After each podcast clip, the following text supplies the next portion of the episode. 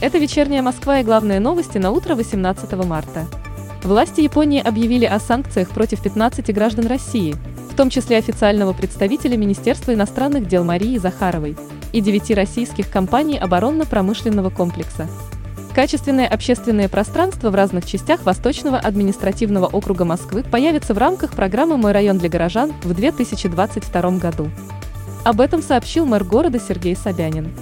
По его словам, общественное пространство появится возле Салтыковского лесопарка.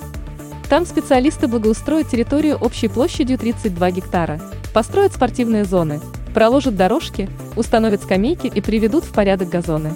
Введенный 24 февраля режим закрытого неба на юге России продлили до 26 марта. Речь в частности идет об аэропортах Ростова-на-Дону, Краснодара, Анапы и Геленджика. При этом аэропорт Сочи продолжает работу в штатном режиме.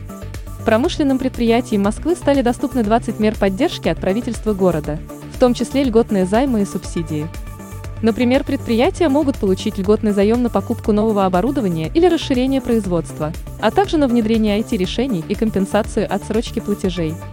На эти цели Фонд поддержки промышленности и предпринимательства дополнительно направит 10 миллиардов рублей из городского бюджета. Выпускники столичных образовательных учреждений с помощью Московской электронной школы могут изучить информацию, необходимую для успешной сдачи экзаменов, и сохранить психологическое здоровье.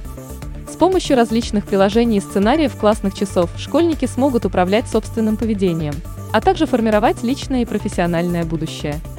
Самой читаемой московской новостью утром 18 марта по версии новостного агрегатора СМИ-2 стало сообщение о том, что в городе сегодня ожидается переменная облачность без осадков и высокое атмосферное давление. Воздух прогреется до 5 градусов тепла.